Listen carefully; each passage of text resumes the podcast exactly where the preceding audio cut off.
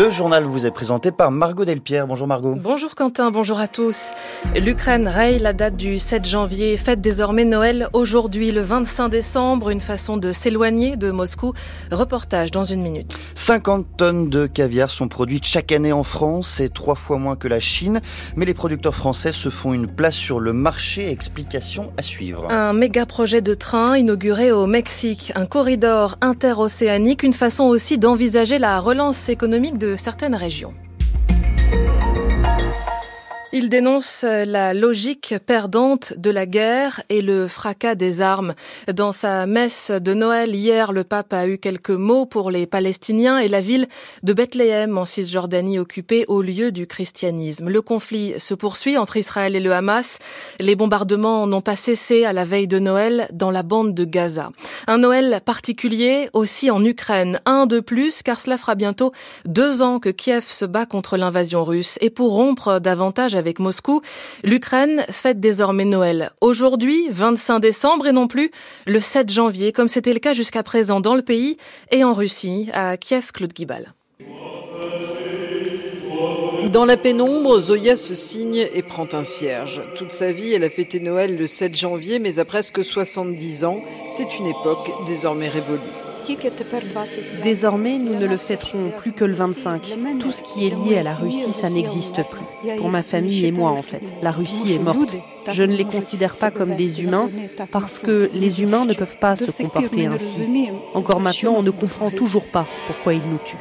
C'est par une loi adoptée l'été dernier que Noël est désormais officiellement célébré en tant que jour férié le 25 décembre. À Kherson, dans le sud du pays, le père Nicodime a ainsi été un des premiers religieux de l'église ukrainienne à quitter le giron du patriarcat de Moscou. L'Ukraine a longtemps été occupée par la Russie, occupation territoriale mais aussi culturelle et spirituelle. Autrefois, le patriarcat de Moscou s'est approprié l'église ukrainienne et a essayé de déraciner les particularités de cette église.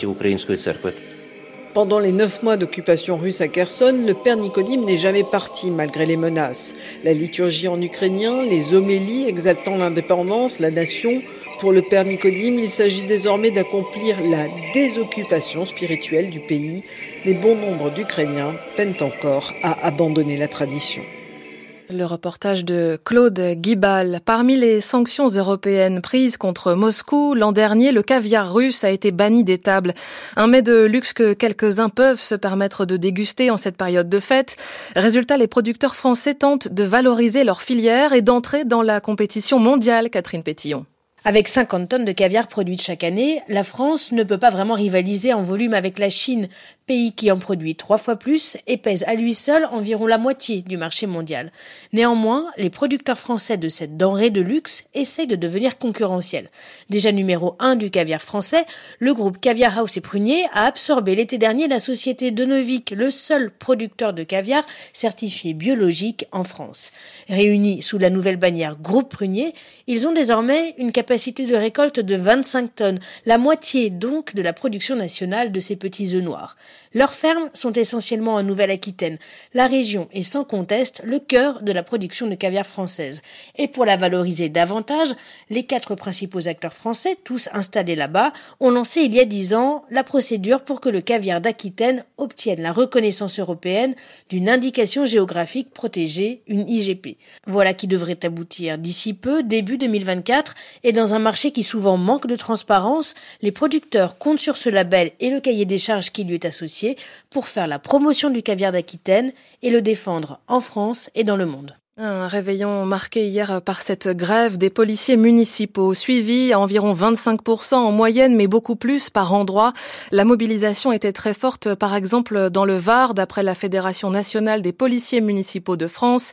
Ils sont aussi appelés à cesser le travail le soir du 31 décembre. Un collectif et plusieurs syndicats réclament de meilleurs salaires. Confinés à l'aéroport de Vatry dans la Marne depuis jeudi, les passagers indiens devraient repartir dans les prochaines heures. 300 personnes sont bloquées pour euh, des soupçons de traite d'êtres euh, humains autour desquels le flou demeure. France Culture, il est 6h34, la suite du journal de Margot Delpierre et un train qui relie le Pacifique au golfe du Mexique et par là à l'océan Atlantique. Voilà le grand projet du gouvernement mexicain inauguré vendredi dernier. Oui, un corridor interocéanique célébré six mois avant la fin du mandat d'Andrés Manuel López Obrador. Il relie deux ports distants de 300 km à travers la partie la plus étroite du pays, Emmanuel Stills. Connecter le Pacifique et l'Atlantique à travers l'isthme de Tehuantepec, l'idée n'est pas nouvelle, elle est envisagée depuis le 19e siècle. Avec la nouvelle voie ferrée inaugurée au Mexique le 22 décembre, le corridor interocéanique devient enfin une réalité.